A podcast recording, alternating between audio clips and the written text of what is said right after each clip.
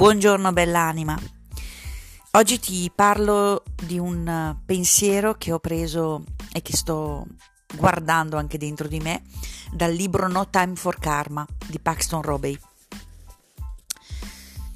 Le relazioni tra persone sono la quintessenza delle lezioni per gli esseri umani.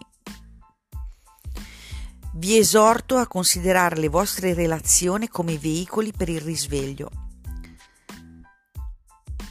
Tutte le relazioni sono ugualmente divine e impegnative. Esse offrono la risposta a tutto ciò che abbiamo bisogno di sapere, a patto di essere disposti ad accettare ciò che hanno da insegnarci.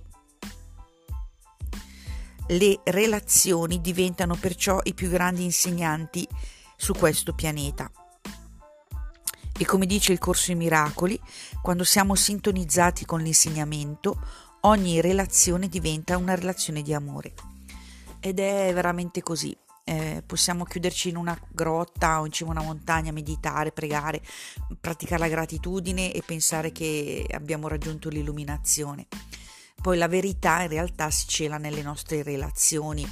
Lì c'è la verità di come stiamo e di cosa ancora dobbiamo guarire o comprendere e non dobbiamo avere paura della fatica nelle relazioni perché in realtà ci sta mostrando delle parti di noi.